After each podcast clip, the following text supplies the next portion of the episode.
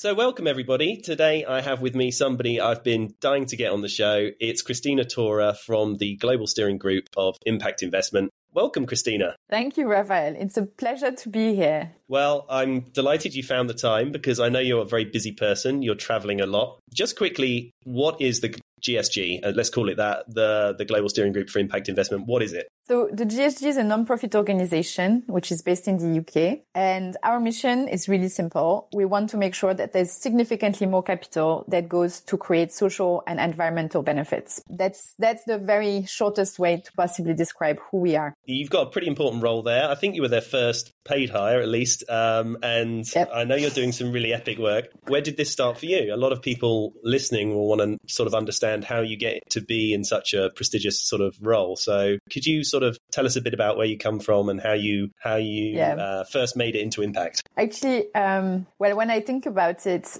of course, it's been a journey of, in a way, serendipity and coincidences, but with very, very strong willingness to create impact. And that has been there from, from, from the start, actually. So, well, I'm Hungarian.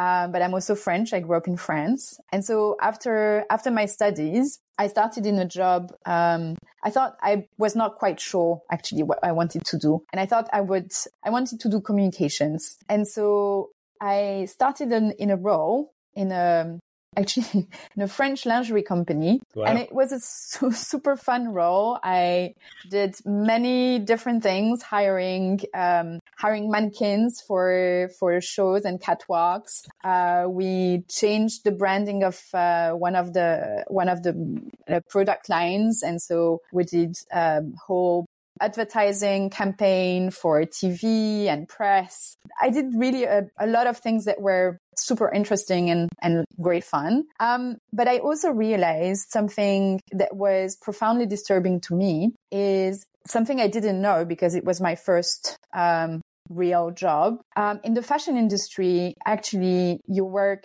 in six month cycles. So you start, uh, for example, one collection for spring, uh, spring and summer. Uh, you work really, really, really hard. Uh, you have a lot of pressure to deliver, um, to create sales. And six months later, you throw everything in the bin and you start again. And, and it's, Oh, it, it's something that really hit me. And I was like, wow, this is, this is well, first of all, it's really not great as a human being to be under such pressure all the time. But also it's absolutely not sustainable because everything that you've done, you just recreate it every six months. And how are we to live in a society where you just take something and you put it in the bin and you do something else instead. So I was really kind of shocked by this and I started really reorienting myself and I thought, okay, what do I really want to do? And it was the time when, when nothing of the topics that we're talking about apart from sustainable development were around. So that was the only thing that vaguely existed, sustainability. And I, so I, I kind of took a few other classes and really kind of shifted my um, attention to sustainable development. And that's really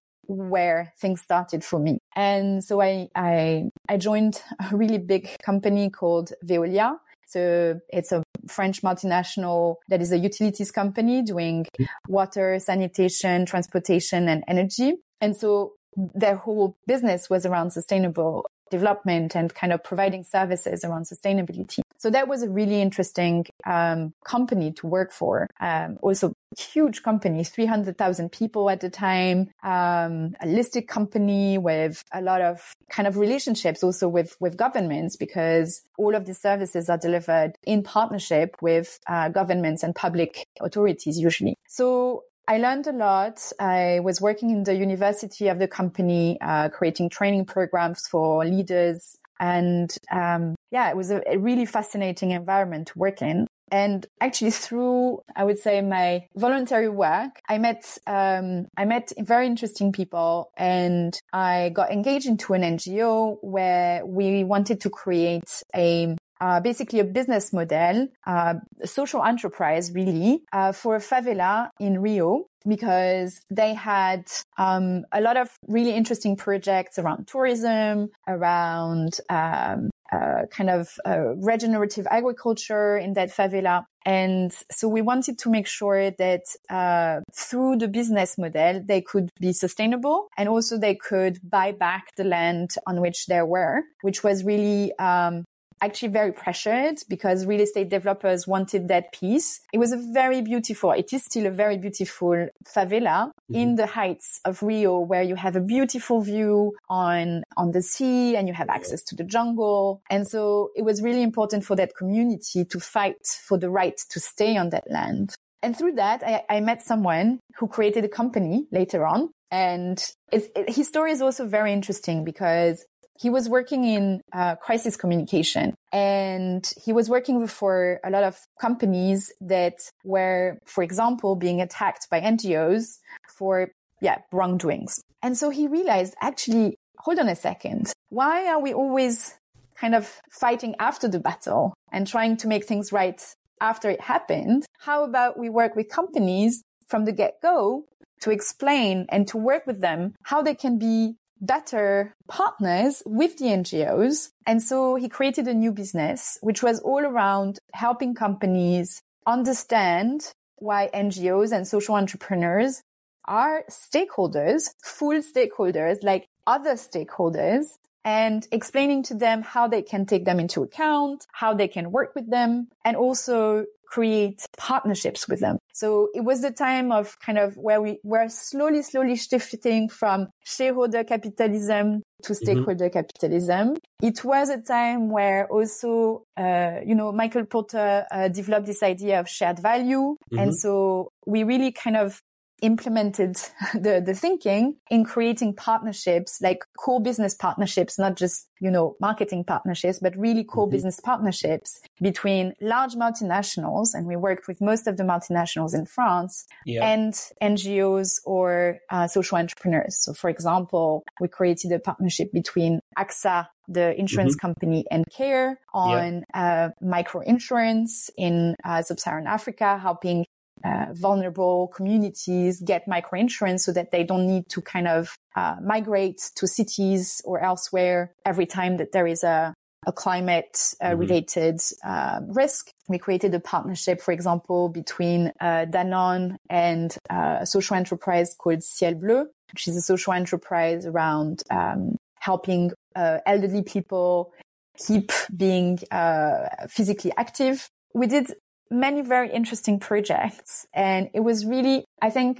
a fascinating kind of step out from a multinational, still working for multinationals, but also kind of creating bridges mm-hmm. between very different kinds of organizations, but really based on purpose and what is, you know, um, how can it be a win-win situation for everyone involved? And, and so that really kind of stick with me uh, this ability to, you know, talk to very different people at very different, you know, who are doing completely different things. But if you manage to get people to meet on something that is meaningful for them, you know, organization wise, business wise, and also as humans, then you can really achieve big things. And, and that kind of was, was something that is still staying with me over time. And after that role, I I was very, it was, it was the time where a lot was happening in the UK. A lot of developments, lots of, you know, articles were talking about social entrepreneurship in the UK. And so I was, I was really curious to hear and learn a little bit more about, um, about that and just be more exposed. So I actually decided to quit my job and move to the UK. Oh wow! So, did you have a job big... to go to, or uh, no? No, oh, I didn't. No? It, okay. But I was, I was quite confident that there would be something out there. Yeah. And actually, uh, you know, when you let things happen and you create the space, it yeah. they do actually happen. Right. And that's um, it was at a very kind of um, fortuitous time. It was in 2013, so it was okay. the time when um, the UK had the G7 presidency. Yeah, you know, roughly in the summer of, of 2013. You know, it's something. Sometimes it's interesting when you look back at things, and it's like, yeah, there's there's you know the stars align somehow. Synchronicity. And yes, exactly. and so at that time, so I'm, I'm going to link a little bit the GSG and also what I did at that moment. Yeah. So at that time in 2013, the UK uh, government had asked our current uh, president, Sir, Sir Ronnie, Ronald Cohen, Yep. um, to run something that was called at the time the Social Impact Investment Task Force, which was a task force that gathered um, the G7 countries. I mean, it was G8. That's the time when you know Russia Mhm. get out. Anyways, G7 countries and and actually Australia as an observer to um, to look at what impact investment was and meant for each of those countries. I'll come back to the task force eh, maybe a bit later, but so that that was announced at that moment um, with David Cameron, and Right. actually at that time there was there was a minister called Nick Hurd. He was a minister Yep. for for social justice. And he also wanted to announce something, but David Cameron had, you know, already announced something quite big about impact investment. And so Cliff, uh, Cliff Prior, who was at the time CEO of Unlimited, Unlimited is a really amazing organization uh, that supports social entrepreneurs in the UK from literally idea stage all the way to investment. And, and he was CEO of this organization. So he told Nick, the minister, Hey, look, I have an, an idea. It's a really great idea. How about you announce it and then you finance it? Um, so it was the launch of this network called the Global Social Entrepreneurship Network as an idea. And so he then kind of put a job description out and said, okay, now we need to hire someone to make this idea real. Um, and this is how I came in, right? Okay. I, I found this job description. I was really excited and, and I got the job. Um, but it was just, you know, an idea in paper. So I really came in to, to make it real. So I created a network of incubators and accelerators all around the world, working with early stage social entrepreneurs. And maybe just to say a little bit more about what early stage social entrepreneurs are. So we all know a social enterprise is a business that has a specific social and environmental purpose to solve a very complex problem of our world and provide a specific solution that is a market-based solution to it. Now, it's really hard to run a social enterprise, even to create it because, well, it's already hard to create a business, but it's even hard. You have this kind of double, uh, you know, uh, pressure when you have to create social and environmental impact. And that's your passion, but you also have to have a whole business running around it and, and generate the revenues and, man- and manage your business so that it grows. And, uh, you know, if you hire employees that you have, uh, money in the bank to pay the employees on a sustainable basis. So it's, it's tough. It's really Yeah. tough. And so these businesses, like all businesses actually need a lot of support at the beginning, a lot of Mhm. hand holding and also Yeah. maybe sometimes tough love to say, Hey, look, there's a bit more that you could do here. yeah. Um, and so there are really, really wonderful organizations all around the world that do this. That's their job. Help entrepreneurs that have a social mission, social and environmental mission to get better at what they do and grow their business. And so these organizations, these incubators and accelerators, well, in a way, they are they are social entrepreneurs themselves. Um, it's really hard to get Yeah. the business model right for these these um, these structures. I mean, in most of the, I mean, if you look at just normal business, hmm you know, set aside the impact I mentioned, incubators and accelerators are usually funded by governments. So, you know, that there needs to be a subsidized model usually to fund these incubators and accelerators, which unfortunately is still not there. Yeah. Uh, even though the businesses that they support are much, you know, better for, Yeah. you know, the fabric of our society. And so, you know, in the four, almost five years that I, I developed and ran this, this network, Yeah. I I was in many places uh, to be the voice of the early stage social entrepreneurs that Mhm. unfortunately are still the kind of invisible and poor parent of our impact investment ecosystem and of the incubators and, and accelerators that support these businesses to really advocate for them and to say, Hey, they're really doing a great job. Can we do more for them? Mhm. Um, and connecting them. We create, we had really um, fantastic events all around the world in India, in South Africa, in, uh, in Ghana to mm-hmm. get them together so that in a way they, well, they share learning, but they also realize they're not alone. Yeah. They are doing, they're doing the same job. It's just that they're doing it far from each other. And it's, yeah. it's really powerful to have a network of like-minded people who you can reach out to, you can, yeah. you know, connect to. And I have to say, well, of course, there's been many, many very positive impacts of this network. Mm-hmm. But the fact that some of the people have become friends yeah. through the network and they still work together or reach out to each other to, you know, visit each other across yeah. the world. That's for me, that's for me impact. It's yeah. something that is there kind of forever. And that's, that really, really is amazing, kind of creating those connections between people. And yeah. well, unfortunately, we had to, well, I, I moved out, I joined the GSG and I'll, yeah. I'll come back in a second about that. But yeah. we had to close down the mm-hmm. network. Mm-hmm. So someone else took the leadership after me mm-hmm. and ran it um, with with brio, I would say. But it's it's a very, I mean, running networks is very difficult. Yeah. Um, especially when you don't have a sustainable model behind it. Yeah. Um, all of them, all of the members had, um, you know, membership, um, and so they paid. But yep. it's whichever network you run, the business model from membership is usually a 3rd mm-hmm. uh, of your revenues. So you have to have other revenues. And that was incredibly difficult to find um, at any point in time. Yeah. Um, especially for, I would say, a cause that unfortunately is still, you know, not very fundable at the moment. Mm-hmm. Investors want businesses that are ready to be invested in. Yeah. And they don't really care about what happens before. um, yeah, it's so true.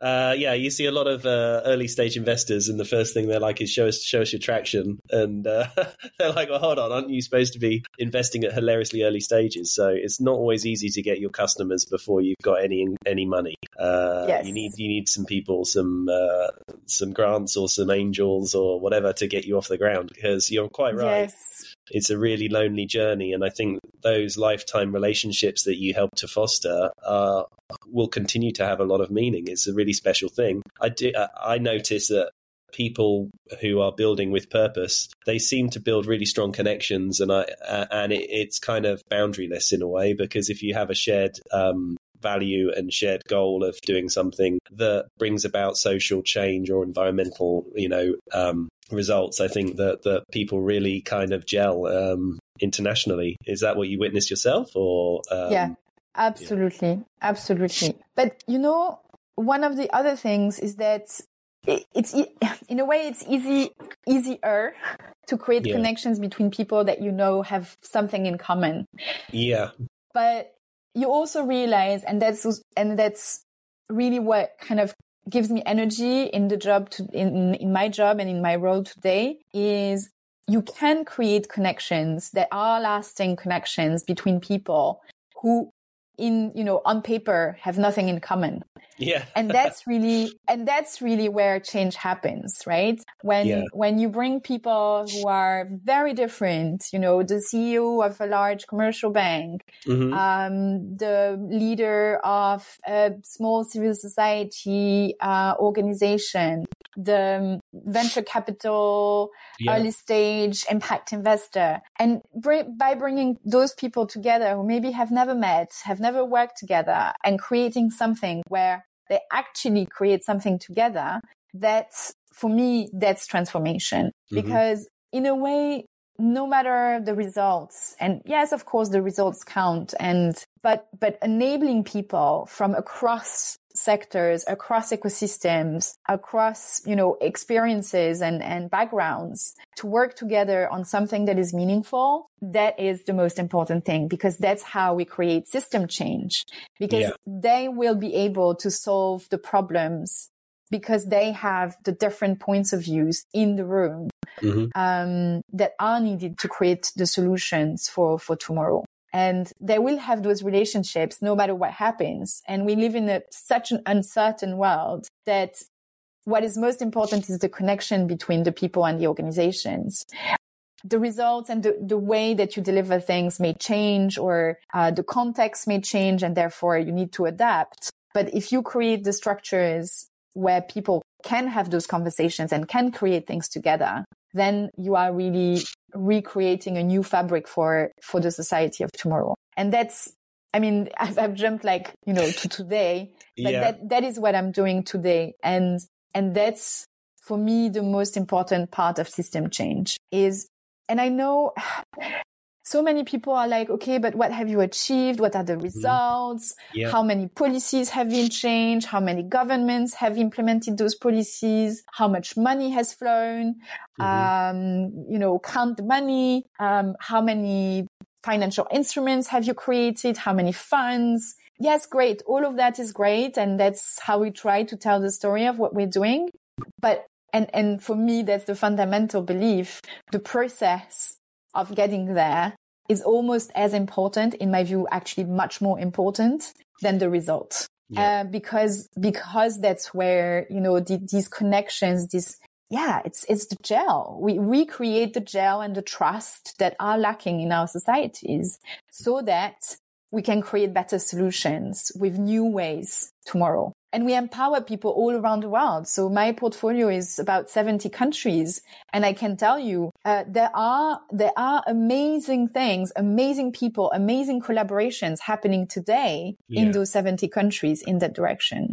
I want to hear more about them. Uh, so uh, I, I'm a bit confused at how um, how all this works, though. So let's take GSG. Um, you're out there speaking. You've got 36 members, I think. You've got you know 70 that you're working with, hoping to bring in more fully. And they have national advisory boards, right? They they and you guys are interfacing with them. I mean, how how does this actually work? Like, uh, you're not you're not 30,000 people. Uh, so how, how can you bring, like, I see systems change stuff all the time. And I feel like everybody wants to move the system forward. Like there's lots of people with good intentions, but we're all kind of in the system and we're just little cogs really in this big system. And so, um, how can you start to shift the direction of an oil tanker that, you know, takes uh, yep. two years to move?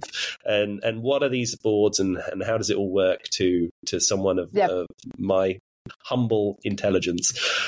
No, no, absolutely. And well, we're, we're also humble. We're only 20 people, 20 yeah. so people and at the GSG. So, you know, we, we have a theory of change. We, we have the theory of how we want to change things. Yeah. And then, you know, let's see what happens and, and, you know, we, we can, we can reconnect in five years time and see what we, what we have achieved. But yeah. we, we see it, we, we see it's working. So maybe just kind of picking back from another thread. Yeah. Um, so 2013, uh, the G7, so the UK presidency of the G7 asked uh, Ronnie, um, Sir Ronald Cohen, our, our president, to run this task force. So what happened? The G7 countries, each one of them created what today we call these national advisory boards, or at least the embryo of, of, of what they are. Each of the countries brought together people from government, um, investors, uh, practitioners of impact, and a few other experts to really look at what impact investment is and means for each of their countries. Mm-hmm. So they worked really hard, really, really hard for a whole year. Um, I would say in, in, in their country groups, but also across on a number of other topics. And after one year, they made, um, you know, a few reports and each country had their own recommendations around, okay, what, what does impact investment mean in Germany versus what does mm-hmm. impact investment mean in the US or France? And and they had these recommendations and they were like, well, you know, actually, okay, this was a task force, but we need this to continue. We want to implement the recommendations. No one else will know better than us how to implement these recommendations. And this is how we started as an organization. We, we, we started because we, we were there to initially help you know, coordinate the work of these seven countries plus Australia yeah. and help them, you know, learn from each other and, and, you know, kind of build on each other's ideas and so on. But very fast, um, you know, we went from eight countries to 16. Yeah. And so we realized, okay, hold on a second. We probably need something that is a bit more structured.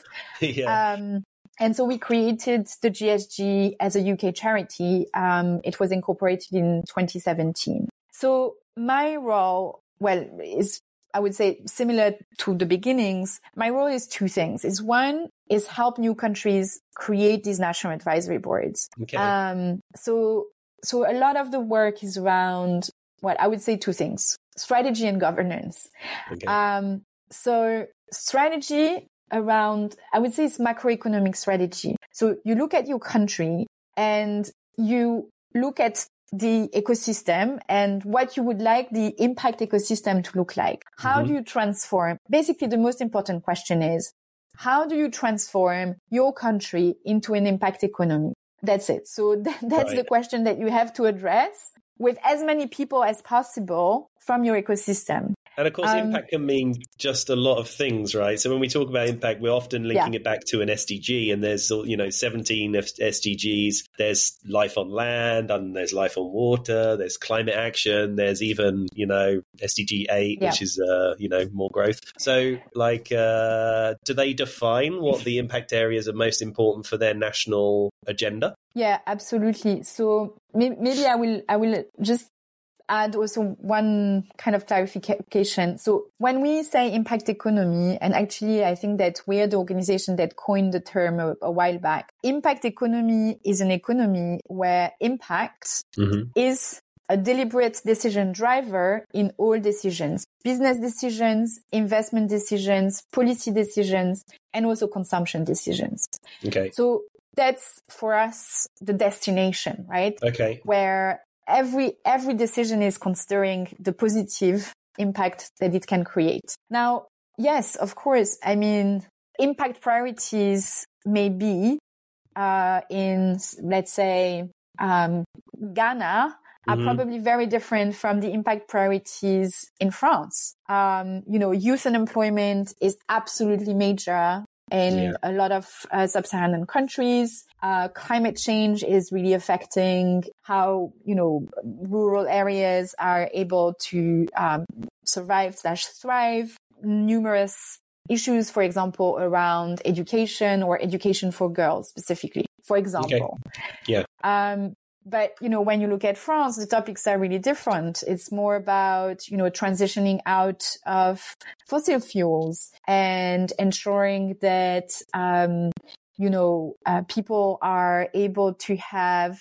training and reskilling programs that make um, you know them more adapted to the kind of employment needs uh, that exist. So there, there are very different considerations. However, the process to get there is the same. And what's beautiful about our, our method is that it works everywhere. So what we mm-hmm. bring is the method, is the, is the approach, but then it's for the local ecosystem, the local people, the local organizations to work together and define what's you know, what, what they want to do for their country. So of course we have a toolbox. So we have a toolbox of yeah. policy. We have a toolbox of financial innovations and financial instruments that they can apply to their country. And uh, we can say, okay, we know that these work because, you know, I don't know, it has already been applied by uh, Brazil or yeah. it has already been done in South Korea. And also, if you want to learn more about how South Korea did it, hey, this is the connection to um, Cho, who yeah. you know was the kind of uh, leader driving this change in South Korea. So we help them really think through what they need and how they need it. What are the barriers, yeah. the challenges in their country, the opportunities, and how they want to go forward with it. But also, and that's the second part of my role, is to enable countries to learn from each other, to collaborate, because we are not going to wait, you know, 10 years to wait that the policy is implemented, that we have had a proper, you know, evaluation of how the policy has worked or not. and then, you know, use a hundred page report to then share it with the world and no one's going yeah. to read it. Yeah. We, it's, you know, it's action driven, but it's kind of also real time learning. So making sure that people share what they're learning kind of of of the records yeah, yeah. Um, with, with, with each other in real time so that they can really accelerate the implementation of of these these tools everywhere it's kind of changed my understanding as well because um, it feels a lot like what an accelerator does. I mean, if you see a startup accelerator, right, it goes, it brings in different cohorts and it basically takes them through lean canvas, uh, how to create the business model, and then you know different resources, value proposition design, MVP, and all these kind of other things, right? It's kind of you're doing that uh, but with na- national advisory boards to have shared frameworks or at least you know le- shared learnings, resources, etc., to kind of get everybody up to a certain level. Thanks, Raphael. I mean, you've just provided a new dimension to how I look at my work. Yeah. I mean, it's great. You're just doing it with countries instead of startups. Exactly. Yes. So, is there some absolutely. sort of uh, Kingsman barbershop that you walk into on Savile Row? It takes you down, and then there's this network of uh, international um, people people of mystery who are working on actually making impact work. It seems uh, it seems much more exciting than the frustrating news that we watch when we see WEF and COP and other things, right? Where we're just like, oh, big yeah. multinationals get in a room, they talk about stuff, and then nothing really changes. But it sounds like there's things happening. Um, but why don't they why don't they make them more public? The national advisories. So I think you touch on on a on a challenge that we have as an organization but actually that is probably shared by a lot of people working in the impact space. We are we are all very passionate about getting things done and yeah. and see and seeing things happen and change and progress. We unfortunately therefore rarely stop and celebrate. Okay. Um, right. and and we're yeah, we're a bit shy, you know, to talk yeah. about things because it's not fully fledged or it's yeah it's not exactly where we want it to be. And yeah, and, and to be honest, we need more help just talking about it and talking about mm-hmm. the good news and, and sometimes also I would say journalists are interested in things that would make headlines. Mm-hmm. People working together to change how their economy works is not necessarily a headline, um, unfortunately today. And yeah. so yeah, we we need to change that. We definitely need, need to change that and get better at talking about it. Um, but thankfully, people like yourself are out there helping us do that. well, I can't take any credit, that's for sure. But yeah, I think it would be good to kind of see, like, I think everybody wants to rally around just uh, more good news. Um, there's there's enough doom and gloom, and and I don't know. I'd love to get your thoughts on this. Obviously, we've seen things like um, I don't know, ESG in America with like Larry Fink and, you know, when he did his uh, couple of years ago, his uh, letter to uh, to his investors, etc., talking about, oh, the next thousand unicorns are going to be in climate. And then LinkedIn kind of blew up, everyone talking about, hey, you know, we're going full on into climate tech. And then a couple of years later, there's all this political, you know, toing and froing that's going on around, you know, even climate change and and uh, and uh, the term ESG is so politicized. Do you feel that impact could be the next target, like the word impact? Is it um, because I feel there's already the challenge of trying to disassociate it with philanthropy, right? Like there's philanthropy is important and philanthrop- philanthropic impact is really important actually at seeding the kind of change that we want to have. But um, it's not necessarily charity, it's just measuring kind of and, and investing in areas where you want to see change in the world beyond the balance mm. sheet. So, but do you think that the word impact, are you seeing signs of that being potentially politicized or, and is that the kind of media angle really? Does it always become a sort of big political kind of uh, way to get elected or um, or to create stir up emotions. I think politicians like to do that. We saw that with Brexit. We've seen it with Trump and others, right? Wow, there's so many layers to your question. well, I really hope not. Mm-hmm. Um, my, I mean, we're watching very carefully what's happening in the US because oftentimes what happens in the US has an implication for the rest of the world, whether we like it or not. Well, we um, like the um, Re- Inflation Reduction Act. I imagine that's been quite useful. yeah, it's it's useful, but also, I mean, in a geopolitical standpoint, um, it is also having posi- positive and negative uh, consequences, yeah. and and one of the negative consequences is that um, a lot of climate finance mm-hmm. is being redirected towards being invested in the US. Okay. And, uh, you know, I mean, just uh, this is like a shortcut, but yeah. roughly, um, because there's so many incentives, uh, through that, that act and, you know, other, other new kind of programs that the US has launched. But the challenge is, and that's one, one of the things that I'm most passionate and focused about and also worried about is how do we get more money to be invested in the SDGs in emerging markets. Mm-hmm. Um, the problem is at the moment, not only is there not enough money in, in emerging markets overall, uh, only 20% of assets are being managed in emerging markets, but also global flows of capital are flowing out of emerging markets because right. of inflation, because of uh, debt distress, because of many, many risks that investors are seeing, uh, or opportunities that they are seeing mm. in the US, for example. Yep. And so, so for me, it's, you know, and that's, that's also kind of the, the privilege, um, and also the responsibility that we have, um, as, as the GSG I see what's happening in 70 countries and I know in a way the impact um, that potentially new regulations like um, the EU SFDR may yeah. have on impact businesses in Indonesia, right? right? Yeah. Because because impact investors are, you know, not wanting to invest in businesses where they have to report scope one, two, and three of the emissions that they have. Yeah. Um, Indonesia being a coal powered coal powered um, you know uh, nation economy. Yeah. And so so i think that one of the things that is really really important in all of the things that we do, be it us at the GSG or other organizations, is to ensure that we take into account the possible negative, you know, consequences of these decisions and we try to mitigate them. So how do we ensure that potentially really positive regulations in the Europe are mm. not going to create another, you know, bureaucratic layer and burden yeah. for small businesses that are part of global value chains and suddenly exclude those businesses and therefore have a very negative impact on economies that yeah are already having a hard time being part of the, the, you know, the global value chains.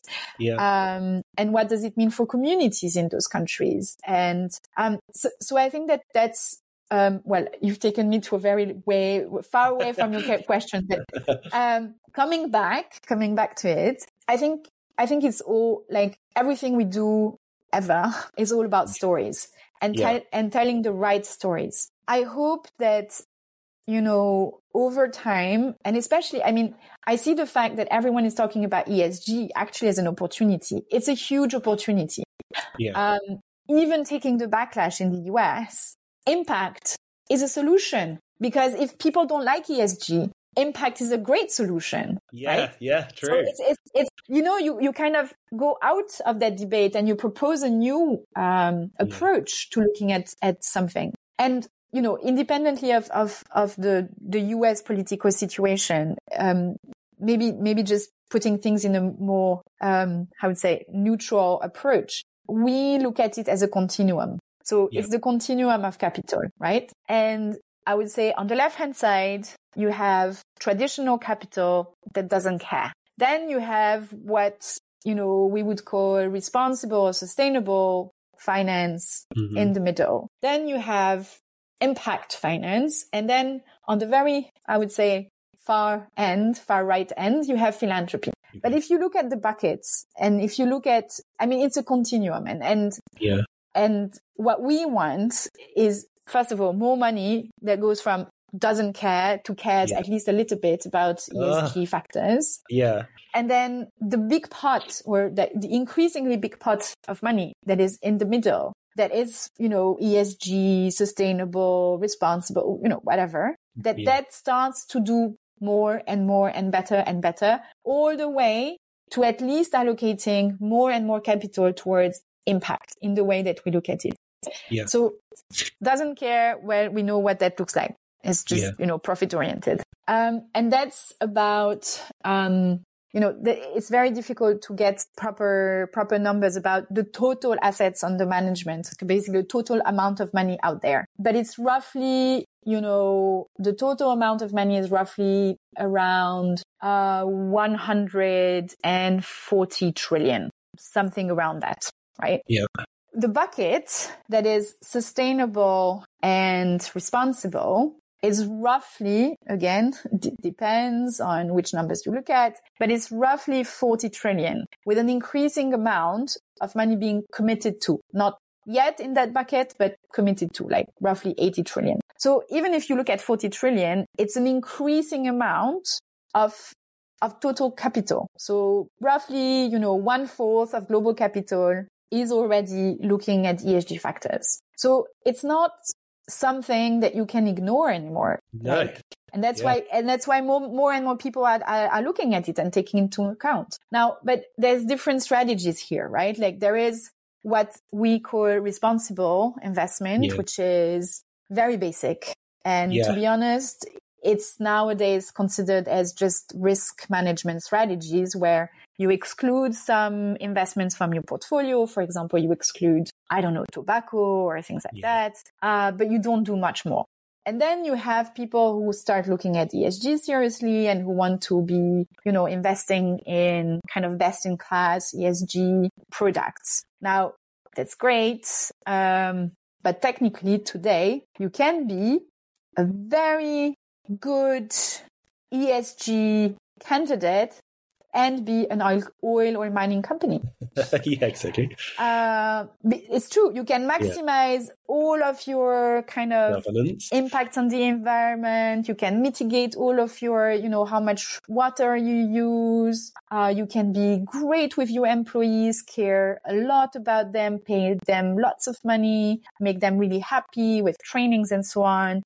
And you can, you know, apply all sorts of good governance policies still you have yeah. a huge negative impact on the world. Yeah. And those companies today are part of the Dow Jones Sustainability Index, mm. the um, you know all of the sustainability yep. indexes out there, the FTSE, the FTSE4Good.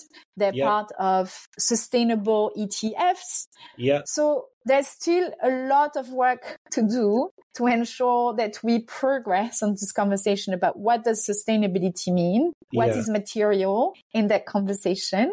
And then you have impact. And so that's really where we focus because we want to bring all of those people along on the journey to show them that impact is about uh, actually three things. One is that you're intentional about it. You want to create positive social and environmental impact. And that's something that you build in your strategy and you put everything in place in all of your activities to create that. The second thing is that you will measure it. So it's not just something that you say, you will yeah. measure whether or not you are creating the impact that you wanted, positive or negative, action. And then the third thing, and that's, you know, kind of more of a, I would say a conceptual thing is, no, sorry, there's, there's the contribution. So how much have you contributed to the impact being created? So if you're not there, will that impact being be created or not. Yeah. And then the, the fourth thing is that, and that's the difference, right? Between an oil company and an impact business. An impact business is going to solve a problem that is being created by, you know, elsewhere, That yeah. is going to provide a solution to a problem that exists in society. Sorry, but an oil company no, it's not their job to create a solution. They're creating yeah. the problem, right? and and that's and that's where where we we we still have this you know we still need to create the narratives that explain this to people so that everyone understands that impact is the destination yeah yes with, within the broader sustainability conversation but we really need much more attention and political attention also. And you were asking, you know, about governments. Yes, I hope and I wish with all my heart that governments and political parties more and more realize what a fantastic opportunity impact is for them because it doesn't matter if you are from the left wing, from the right wing. You can, I mean, you may, you know, diverge on different tools or approaches and you might want to do one or the other more. But it's, it's completely politically neutral. The impact is there as a destination for everyone. It doesn't matter from, you know, which party you are. And so this Correct. is something that I hope will change. Who wouldn't vote for environmental and social progress and a bit of a fairer wor- uh, world and uh, a greener world? Um, I know I would vote for that. Uh, tomorrow. But I know I could talk about this for a, at least another hour, um, but we don't have the time. What um, there's first of all, there's a load of ton of really good, interesting resources on GSG's website. Um, they don't um, obviously have the Cause Artist media team behind them, so uh, they're not going to push it that hard. You're going to have to go there and find it yourselves, guys. Uh, but it's actually some really interesting articles. You don't have to be a national advisory board to find some of the stuff very interesting. Um, and if you want to engage, let's say you're an impact investor or fund or like someone who's listening to this show, how how best to engage with GSG? Um, you've got an event coming up, I believe. Yes, we have our, our summit, our global summit is going to be in Malaga in Spain Ooh. in October, October 2nd and 3rd. It's going to gather about, I'd say a thousand people from all around the world and also from across. So investors, people who are from governments, um, people who are building the ecosystems, um, evaluators of impact, uh, impact businesses and many other people who are really interesting. So it's the opportunity to hear from them, connect with them, network with them.